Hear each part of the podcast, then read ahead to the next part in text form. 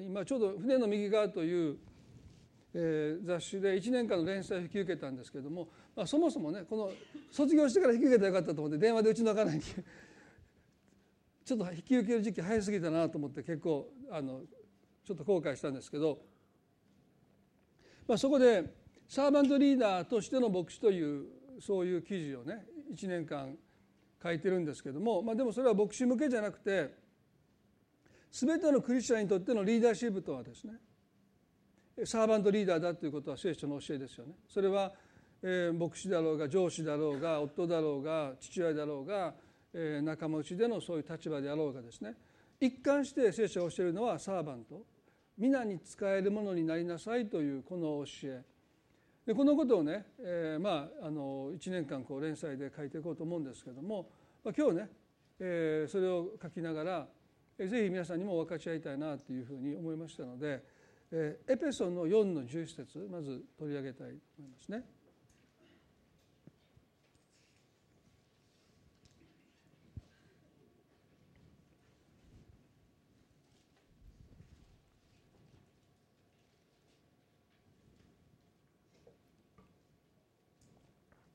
エペソの4の11です。こうしてキリストご自身がある人を使徒ある人を預言者ある人を伝道者ある人を牧師また教師としてお立てになったのです。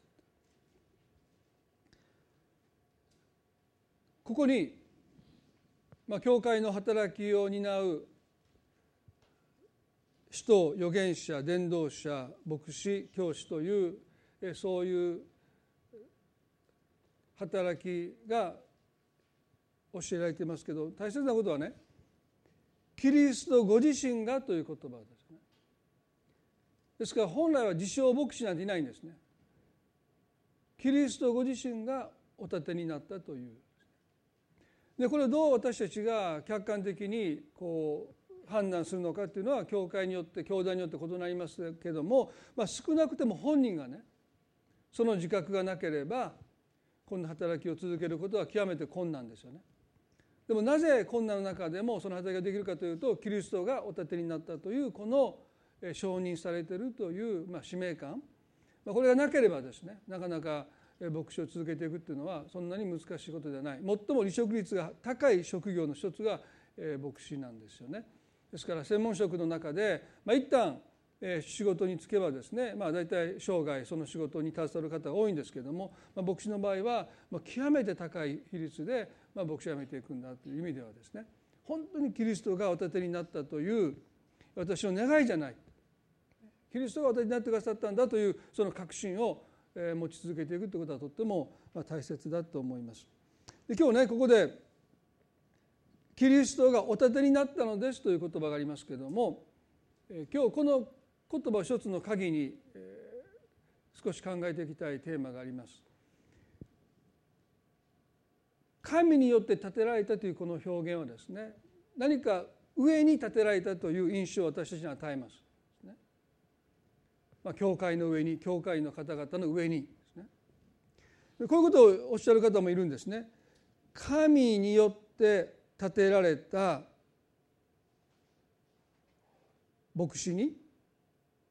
従うのは神の御心だ。皆さんもどっかでお聞きになったかもしれません。神によって建てられた牧師に従うのは神の御心だ。で私はそれに対していわあの反応はないんですけども時々ね少し違和感を覚えるんですね。でなぜかというとそういうことをおっしゃる方の多くがですねどこかで神が建てた牧師と権威と一緒くたにしている。あるいは無批判に同一視しているということですね。でサーバントリーダーは立場と権威を基本的には区別しています。万が一にもですね自分自身と権威とを同一視してない一体とみなしてないまあ、いろんな世界にはその道の権威と呼ばれる人がいますけどそういう表現の時は大体ですねその人と権威が一体ですよね。知的権威っていうのがありまして、まあ、経験とか専門知識によって知的権威と呼ばれる人たちは害があまりないんですね。何かと相談に乗ればいろんな経験からいろんな知識から多くのことを教えてくださいますでもこの権威が支配と結びついちゃうと多くの痛みをもたらします今日はこの権威主義ということをね少し取り上げたいと思うんです。牧師は権威と一体ではありません。立場与えられてるけれども権威と一体ではないということです。そこを区別しないといけない。でも権威主義に陥りますと自分が権威だと思ってしまう。神が立てた権威だともし牧師があるいは父親があるいは上司がそんなふうに自分の立場と権威を履き違えてしまうならば多くの人に痛みをもたらす結果を招きかねないということをまず覚えたいですね。権威主義に陥ったリーダーの典型はサウローです。彼の生涯を見ていると権威主義に陥ると人がどういう失敗をするのかもうその最も私たちが学べる一つの模範的ないい意味でなくて悪い意味でですね存在ですよね。第一サメルの15章のこの中にはサウロがなぜ失墜したのかなぜ失敗したのかなぜ神に退けられたのかその理由がもうはっきりと示されています。私たち同じ鉄というかこの同じ過ちというかこの権威主義的なものに私たちが陥っていかないためにどこでどう間違えていったのかということをねちょっと私たちはこのサウロの生涯を通して今日見たいなと思うんです。第一サムエル記の15章で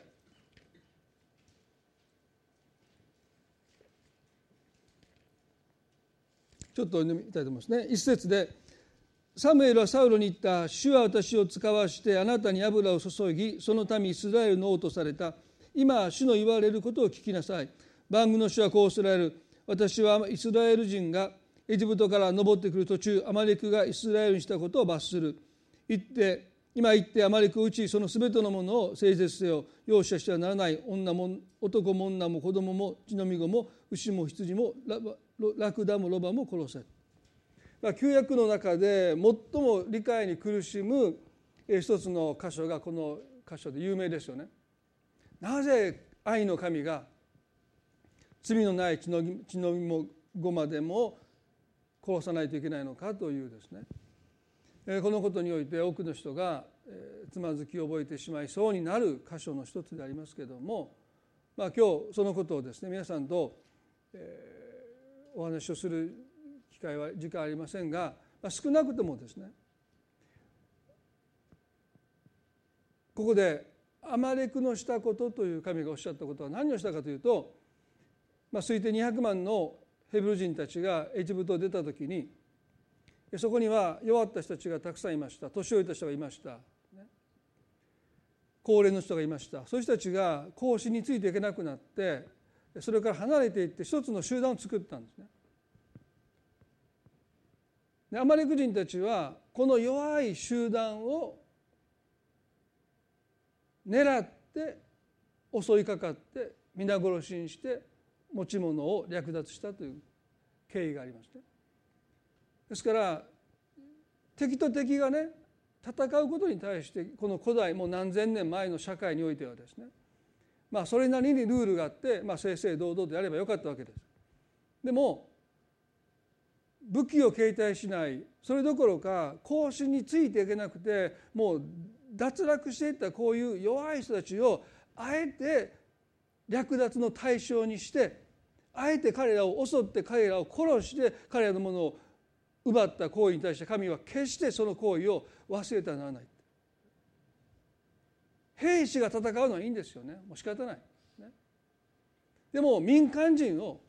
兵士が襲って略奪することに対して神は決して彼らの罪を忘れてはならないとおっしゃってでもすぐに神は罰しなかった。彼らにも悔い改めの時間を与えました。ね。ニネメのアッシリアの町もそうでしょう。神は思い直されたと書いてますから。ですから聖書の神は私たちが、ね、知るところでどれだけ思い直しておられるのか。できたら罰したくない。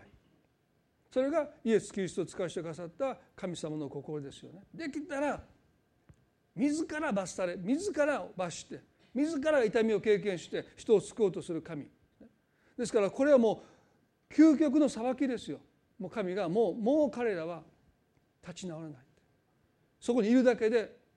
弱い人たちを彼らは殺し続けていく。もうここで神はもう一つの裁きを下す決心をなさった。そしてその神聖な働きですよ。人を裁くっていうのはですね。裁判官の働きはとってもやっぱり厳粛なものですよね。人の生涯を決めるわけですからね。その人の一つの判断で。ですから裁くっていうのはもう神様ある人に特定の働きとして託される。だから聖書は基本的には裁いてはいけないというわけです。でもある人にはやっぱり裁きの任務があって言いたくないことを言わないといけない。断罪しないといけない。それを神はこのサウル王に託したわけです。神聖な働きですよ。人を裁くっていうのは。心して取り組まないといけない。でもこの時ねサウルは何をしたのか。15章の9節でしかしサウロと彼の民はアガグとそれに肥えた羊の羊や牛の最も良いもの子羊とすべての最も良いものを惜しみこれを整絶するのを好まずただつまらない値打ちのないものだけを整絶したと書いてます。裁きを下すという最も神聖な働きをイスラエルの王として受けたサウロは神がおっしゃった通りなことを彼は実行しないでその家畜を惜しんで良いものだけを懐に入れました。そしてつまらないものを処分した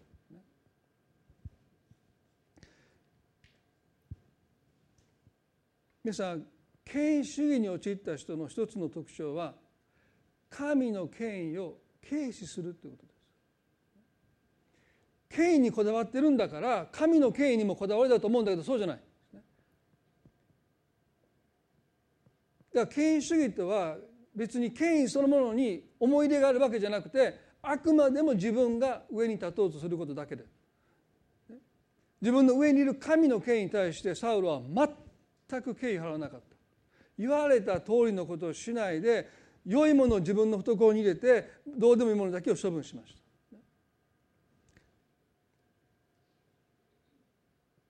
権威主義に陥ると自分が権威になるわけですから。その他の権威に対して基本的には敬意を払わない。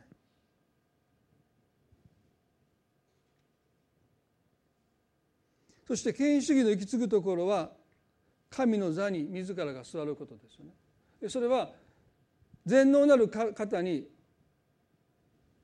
肩を並べるという意味ではなくて全能なる方を偶像扱いすることを通して肩を並べるということです。イスラエルの歴史の中で彼らがしてきたことは基本的にはそうです。全能なる神に肩を並べることなんて不可能です。でもこの方を偶像扱いすることはできます。だからモーセがシナイ座に登っている時に民は、ね、もう待ちきれなくてどうしたかというと彼らはエジプトを出て逃げてる身ですから。いつまでこんな山の麓でも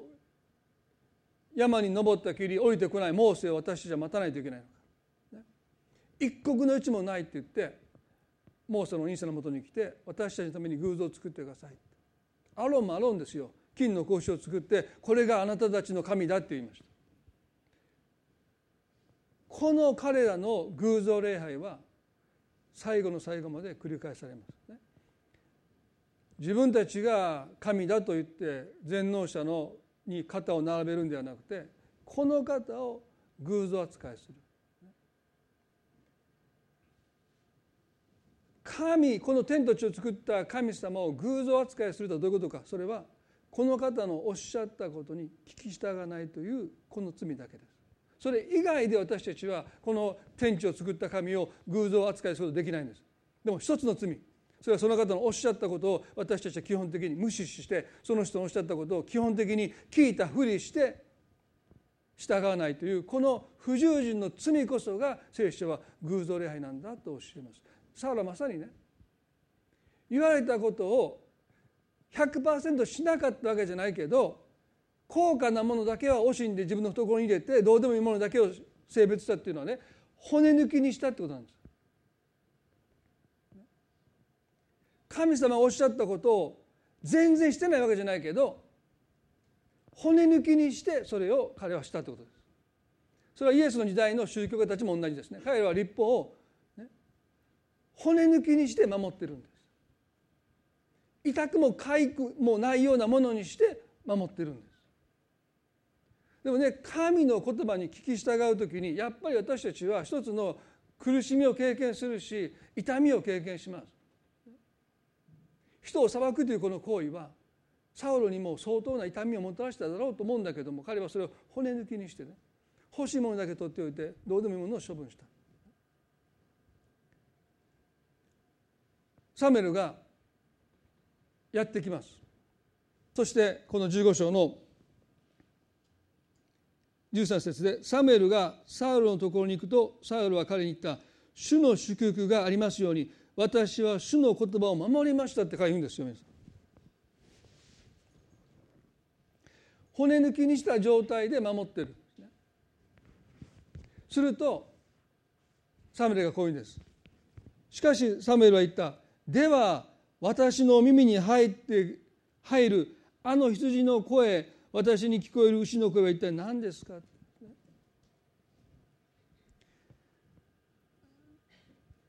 サウロはサムエルが来るのを知ってたので部下に命じてどこか別の場所にこのちょろもかしたというかくすねた羊と牛を隠しておくように言ったんです。もう確信犯的でしょ彼はね。でも一頭二頭じゃないんですよ。ね、アマレク人の持っていたその財産を、まあ、いわば分取り横取りして盗んでちょろもかしてもう持っていたわけですから、まあ、数十頭数百頭いたわけでしょ。それをどっか遠くに囲って隠していたんだけども、まあ、サムエルも結構愛しでしたけどもねなぜか知らないけどおそらく一斉に泣き始める。神様なさるとそうです。皆さん確証でしたらバレますよ。こういう時よりによってっていう時に泣くんですから、神様なさることはねもう罪を明らかにするということに関して神様はもう完璧ですよね。サムエルが当時それまで静かだったのに来た瞬間ですよ。泣き始めた。その時のサウルの顔を見てみたいですよ。その泣いてる声を打ち消してね。時々おならを打ち消す人いますよね。プーって自分でやったのに口でおならをしたふりをする人いるんですね。だから今私は口でプーって言いましたよみたいなことをそんなことしてもダメですよ。バレてますからね。ここでサウルが何をしてもダメです。もう明らかです。羊と牛をくすねてきたのも明らかですね。するとこの男がねすごいんですよ。ね、この次何て書いてますか？15の「サウルは答えた。アマレク人のところから連れてきました」で この人面白いですね「アマレクのところから連れてきました」民は羊と牛の最も良いものを惜しんだので惜しんだのですあなたの神主に生贄を捧げるためですその他のものは全部成立しましたこの一つの御言葉を皆さん研究するだけでもねこの彼の人生がなぜもう取り返しのつかないものになっていたのかもうはっきりしますよね。まず彼はね連れてきましたと開き直るんです。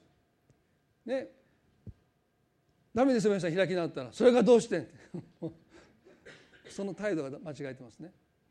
で彼はも開き直ってるんですね。そしてその時ね民はって言うんです自分じゃなくて。大体権威のある人のやることはそうですよね。もう最終責任を自分の下に押し付けますよね。部下が民が連れて惜しんだんですって彼言うんです。でその次ですよ悪いのがね。あなたの神主に生贄を捧げるためですって言うんですよ。もうむちゃくちゃですここまで来たら。罪を犯してながら正当化するまではまた可愛いですよ。でもね評価してもらおうと思ってたこの人ね。あなたに生贄を神様に生贄を捧げるためにわざわざ連れてきましたなんて。もうここまでいったらもうダメですよ皆さん。正当化までは人間の弱さです。でも自分のした罪をですよ。神様に評価してもらおうとしてるんです。これはもう行き過ぎますよね。皆さんアマレクのものを神は意味嫌って見たくないとおっしゃったあの罪を思い出すって。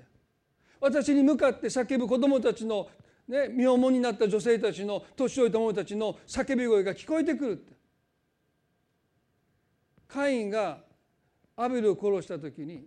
アベルはカインはね白を切りました知りません弟もなんでそんな私彼のお世話をする必要なんかありませんって言った時に神がおっしゃったことは血が流された血が私に叫んでる、ね、なんてことあなたはしたんだって神様おっしゃった。アマレク人の持ち物を神がご覧になる時にあの日アマレク人によって殺された無数の人々の叫び声を神は聞いてるんです。それ今もそうでしょ皆さん。その立場に私たちはね一瞬でも折れないですよ。もう気がおかしくなります。人々が人生の中で多くの苦しみを経験するときに神に叫びます。神様なぜこんなことが起こるんですか？あなたの義はどこにあるんですか？神様何とかしてくださいという無数の人々の叫び声を神今も聞いておられる。だから神はね罪を決して放っておかないですよ。いつかその叫びに応えられる日が来るんだけどもここにおいてねこの生贄は神に何をもたらしたのかそれはあの日殺された人たちの悲痛な叫び声ですよ。でそんなものをね生贄として捧げられて神が喜んで受け取るはずがないです。血に染まってます。でもサールは平気で主に捧げるために持ってきました。彼の心がいかに神様の心から離れていたのか、ね、皆さんねもしある皆さんがね家の中でもうこれは家に置いときたくないってもう見たくもないって辛いって言って例えばね、まあ、何か処分したものがあるとします、ね、大型ゴミの時に出しました。皆さんの友達の人がですねそれ見つけてあいいものだなゴミにしては良すぎるなと思ってそれを拾ってきてね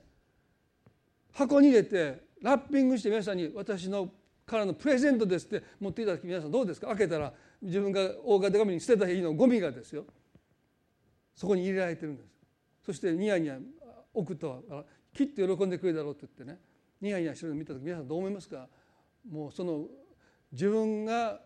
見たくなくて捨てたものをその人がわざわざ拾ってきて自分のマンションの大型ゴミのゴミ置き場から。そしてあたかも買ってきたかな顔しながらそれに箱に入れてあなたのためをために最高のものを持ってきましたなんて言われてもですねまあ嬉しいと思う人いないと思います、ね、もうその関係終わりですよ。その人が最も見たくないもの。消し去りたいと願っているものをわざわざ生贄として。神に携えてくるこのサウロの心を私たちは理解できない。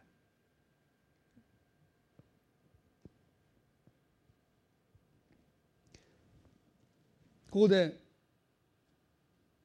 16節ではサムエルはサウルに言った「やめなさい」って。もうやめなさいって。見苦しいからもうやめなさいって。遮ってる。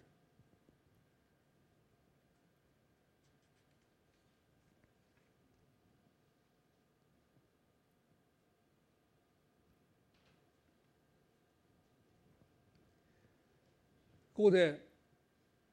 もう一つの点を見たいと思いますけどここで彼はね羊と牛をできたら隠しておこうと思った。でもサムレが来た時に泣き始めたのでもう開き直しかなかった。連れてきましたと認めます。でも動機づけにおいてはね私じゃなくて民が連れてきたんです。で私としてはこれを生贄として神にお捧げしようと思ってたところですって、まあ、そこまでから言ってるでもその時に主への生贄という言葉が自分のしたことを償う言葉としてとっさに出たっていうのはね意味があるんです。この彼の言葉から生贄と主への生贄という言葉がとっさに出たってことは何を見せるかというとサウローにとって大切なことは神様に聞き従うことではなくて神様に犠牲を払うことだったということですね。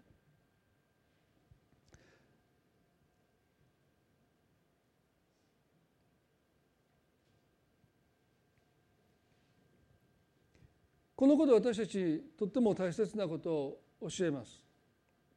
神様は何を私たちから求めているのか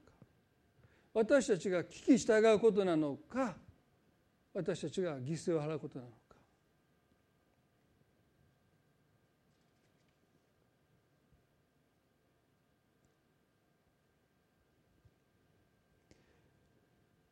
皆さんこんな言葉を時々聞きますよね。神様は最高のものを喜ばれるということ。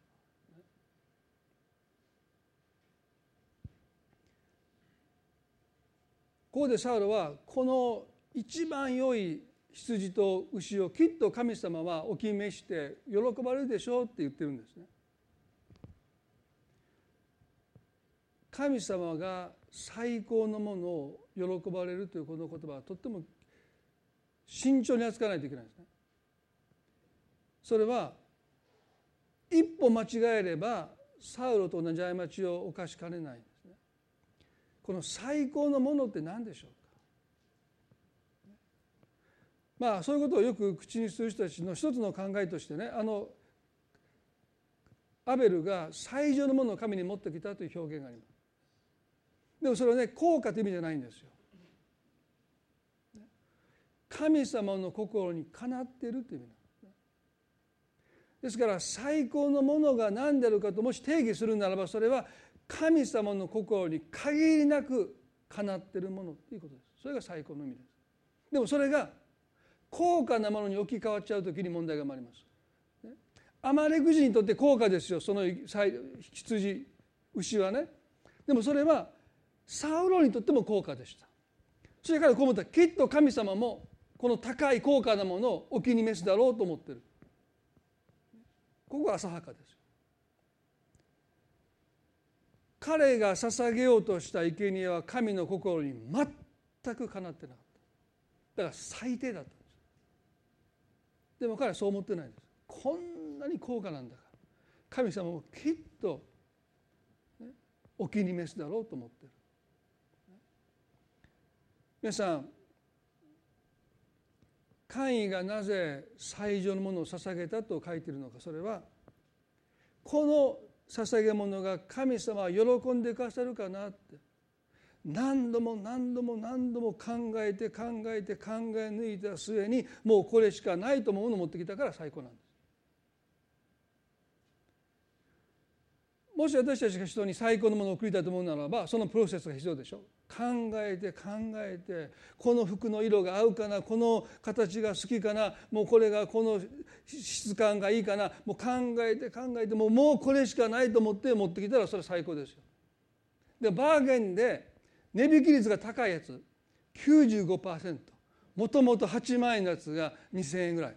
これはもう8万もこの売れとんでもない色ととんでもないサイズと2サイズオーバーでね。まあでも8万したがもともとはそこでよく言う人もともとはっていう人言いますね。もともと8万したが切ってるもんだ。ちょっとサイズ大きいけど色もこんだけ色着たら見たことないし合わせるズボンも服もないけどもまあでももともと8万した高価だ。きっと喜ぶだろうって。持っていったらですねどうでしょう。か僕はそんなの絶対しませんけどもししたとしたらですねそれはやっぱり受け取ってもらえないと思います。カインはずっと考えてた。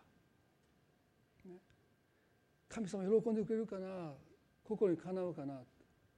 でもね聖書の表現ではね。アベルはごめんなさい。カインはカインがアベルはずっと考えてたんですけどカインはですねその辺にあるものをポッと持ってきてるんですね。そして神の前に置いたという表現です。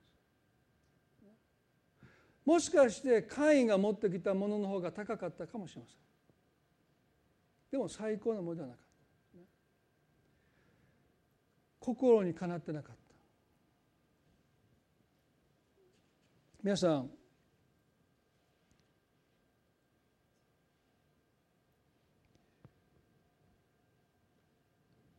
私たちにとってね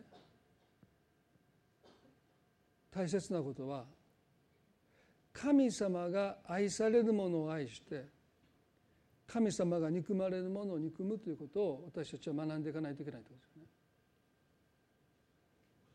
すなわち価値観が逆転していかないと私たちは神を愛せない。ですからフィリピの3の6でねそれどころか私の主であるキリストを知っていることの素晴らしさの上に一切のことを損と思っています。私はキリストのために全てのものを捨ててそれらを散りあくたと思っていますと語りました。今まで得と思ってたものが今やキリストの素晴らしさの上に損とものになった。で損にと思ってたものが今キリストの素晴らしさの上に私は得のものになったというこの逆転が起こらないと皆さん私たちは基本的に神様を愛せないですね。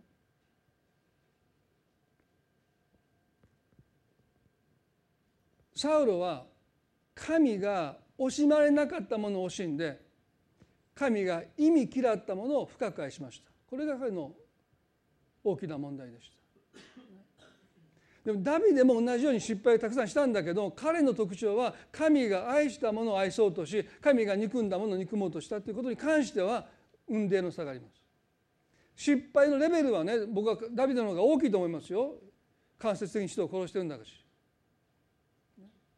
でも神を愛する心の態度においてはダビデは神が愛されたものを愛そうと彼は努めたし神が憎んだものを憎もうと努めました。でもサウルはその逆でした。神が惜しまれないものを彼は非常に惜しんで神が意味嫌うものを彼は深く愛していきます。だからサウロはダビデを憎んだんです。神が愛されたダビデをサウロは憎みました。もしサウロが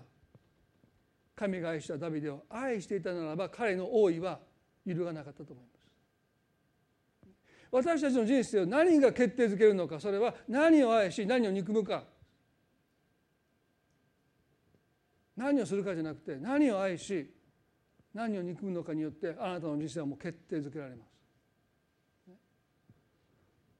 本当に幸せになりたいならば神様が愛されるものを愛そう愛そうと努めて神が憎まれるものを憎もうと努めていかなければ価値観の逆転が私たちの中に起こってこなければ私たちの本質が変わることはありません。クリスチャンらしい生き方はできます。でも本質は変わらない。やっぱり神が憎まれるものを愛しに愛して。生きていってしまうね。まあ、そういう意味ではユダヤ人たちがイエスを殺したのは驚きでも何でもないです、彼らは神を憎んでいたからです。時にイエスはこうおっしゃったんですね。私を愛する人は私を使わした人を愛すります。それが道理っていうもんです。でもあなた方は神を愛しておりながら私を愛してくれない私を愛さない裏返しは何を言ってるのかあなた方は神を愛していると言いながら神を憎んでいるんだ。それがあなた方の本心だ。だからあなた方は私を憎み私を捕らえて十字架につけて私を殺すのはそれはあなたはそもそも神を憎んでいるんだとおっしゃった。そのことに人々は怒りを覚えたわけだ。この私たちがこの経験な私たちが神を憎んでいるだと。でも実にイエスのおっしゃった通りでしたよ。皆さん私たちが神を愛すると本当に思っているならば神が愛されたものを私たちが愛していなければその言葉は嘘ですね。もっと言えばですね神を愛するということはとっても主観的な営みなんですね。だからなかなか分かんないんですよ本当に私が神を愛してるかどうかなんていうのは実のところとっても主観的ですからその関係はね。でもそれが客観的に置き換えられていくとその愛がはっきりしますすなわち神様が愛しているものを私たちが愛しているかどうかです。それはイエスを愛するかどうかによってはっきりしますよね。神が愛された御子イエスをもし私たちが憎むならば私たちは神を憎んでるんです。いくら神様を愛すると言ってもですね。聖書はこう書いてますよ。私たち一人一人も神に愛されている存在です。兄弟を憎んでる人が神を愛せると言えるのかと聖書は書いてますまさにそういうことなんです。神様と面と向かって私はこの人を愛してるかどうかこの主観的な関係の中で自分の愛を測ることはとっても難しい。でもちょっと距離を置いて神様が愛しているものを私は愛しているだろうか。もし皆さんが、まあ、結婚なさってない方がね結婚する時にあなたが心から大切にしてるものをその相手の人が大切にしてないなら絶対その人と結婚しちゃダメですよ。その人はそのあなたを愛してないからですね。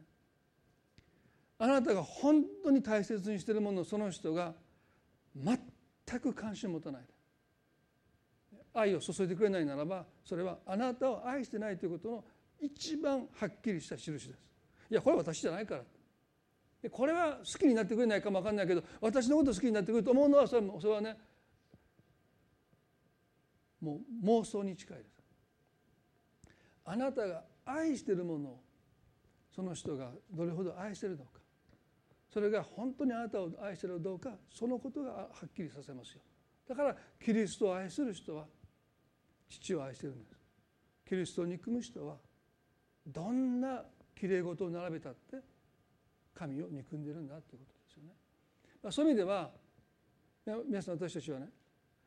神様が愛しておられるものを深く愛していくことを通して神への愛を深めていかないといけないということです。それは皆さんの家族であったり兄弟姉妹であったり神が愛しておられるものを私たちは愛していくことを学び続けていかなければ神様神様神様神様っていくら私たちが神に向かって愛を訴えてもその愛は深まっていかない。なくなることはないと思いますよ。でも深まっていくことはないんです。ですからそういう意味では生涯を通して何を愛するのか何を憎むのかそのことを私たちは絶えず自分に問うていかないといけない最後にサウロがこの言い訳をした後にようやくサムエルが大切なことを言いました。これはイエス様によっても引用されたとっても大切な言葉がですねこの第一サムエルの15章の22節から書いてます。するとサムエルは言った主は主の御声に聞き従うことほどに全焼の生贄やその他の生贄を喜ばれるだろうか。身を聞き従うことは生贄に勝り耳を傾けることはお羊の死亡に勝る。まことに背くことは占いの罪。従わないことは偶像礼拝の罪だ。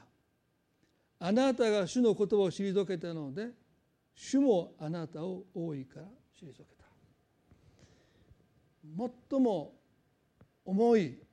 大切な私たちの人生を決定しうる真理がここに書かれています。それは神様があなたに何を求めているのか。それはこの方に聞き従うという心です。どんな生贄よりもどんな尊いう働きよりもどんな多くの犠牲よりも神様が求めることはあなたが神に聞き従って生きるということ。その命令を100%守れなくても心砕いて神がおっしゃったようにその心にかなうものになるために私たちが生きようとするその姿を神は何よりも私たちに求めておられるんだということを私たちはね決して忘れたならないですよ。神に聞き従わないことは偶像礼拝の罪だこの天地を作った神を偶像に引き下げていくのは私たちがこの方のおっしゃった言葉を無視して聞こうとしないあるいは骨抜きにして守ってますとあのサウロが語ったような生き方をするときに私たちは偶像礼拝の罪を犯してるんだと聖書は教えます。神は私たちに完璧を求めてない。もうそもそも失敗すること知ってますから。でも神の心にかなうものになりたいというこの願いを持って生きているかどうか。神様を喜んでくださるということを大切にしながら生きているかどうか。そういうことをあなたがすることの全てに勝って神は心に留め取られるんだということをどうぞ皆さん忘れないでいただきたい。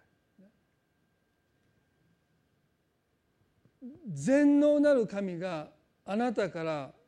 力ずくで奪えないものそれは聞き従うというこの従順な心です。無理やり言われたことをするということでもないんです。私たちが神の心にかなうことを願ってきっと喜んでくださるんじゃないかということを信じて不完全であっても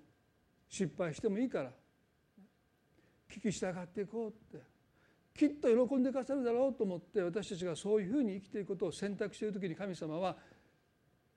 全能なる神でありながらその力を総動員しても得れないものを私たちからお受けになる。このことを神は私たちから受け取りたいって。いつもいつも願っておられてい。つもいつも受け取らないでいる。本当の神への生贄です。だからイエスはパリサイの人たちは宗教家の人たちにね私は憐れみは好むが生贄を好まないことを言って学んできなさいっておっしゃっ今日皆さんクリスチャンとしての原点ですけどね。生贄ではなくて私たちの犠牲ではなくてただただ神の心にかなうものになりたいと聞き従っていこうとするその心を神様が私たち一人一人に求めておられるんだということを今日もう一度覚えてですね。この一年そういう思いを心に抱きながら不完全でありながら失敗しながら罪を犯しながらでもそれでもそういう心を持ってダビデの心を持ってね一人一人が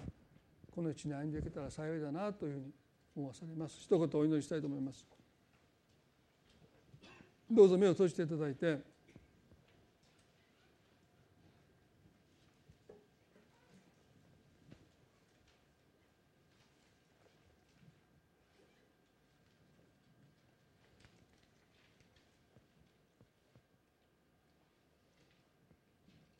主は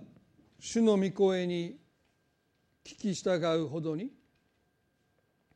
全焼の生贄やその他の生贄を喜ばれるだろうか。身を聞き従うことは生贄に勝り耳を傾けることはお羊の死亡に勝る。この一年私たちは犠牲を払います。当然ですけれども払います。でもそれ以上に神様に聞き従って歩んでいきたい。その心を求めて生きていきたい。神様が願っていることはこういうことなのかなその心にかなうことをいつも私たちの優先順位にして生きていきたい。形だけの礼拝生活と私たちはもうおさらばしたい。あのサウロが神の心に全くそぐわない。アマレクの家畜を捧げようとしたような過ちを私たちは犯したくない。それがこの世の価値で高価であっても。あなたは何を喜ばれるのでしょうか？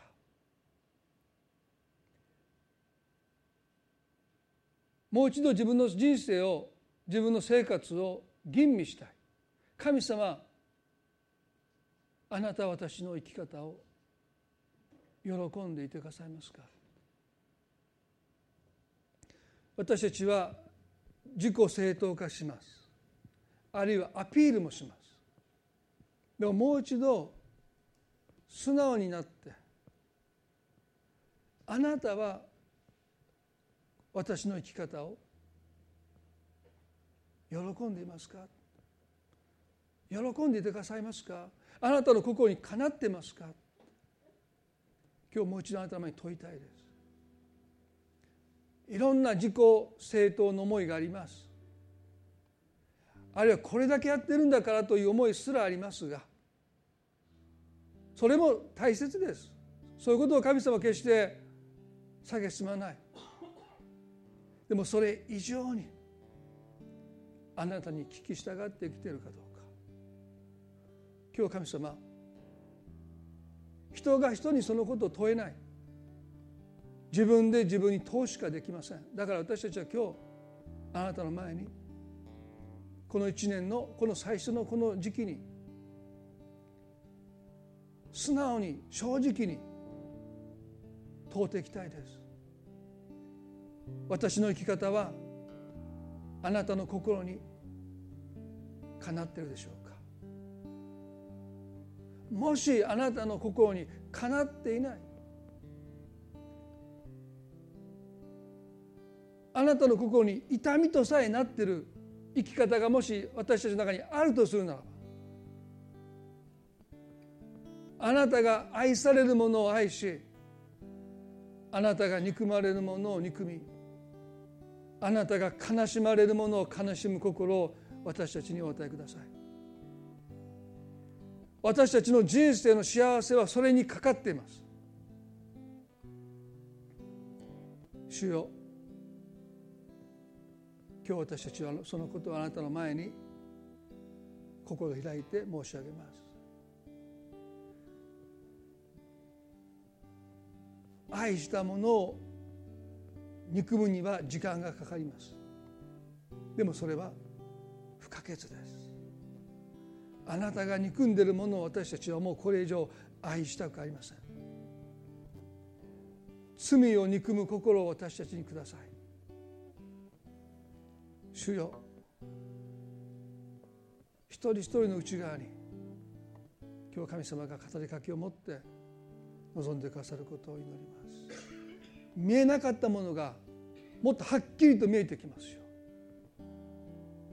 自分の中にあった欺瞞が偽善がもっとはっきりと見えてきますよ。そして去年よりも今年もっと神様が愛しているものを愛して憎んでいるものを憎んで悲しんでいるものを悲しんで喜んでいるものを喜んで生きる私たち一人一人でありますように。どうぞあなたが祝福してください。今日この礼拝を感謝し愛する私たちの主イエスキリストの皆によってこの祈りを見舞いにお捧げいたします。アメン。それではどうぞ皆さん立ち上がっていただいて賛美を捧げたいと思います。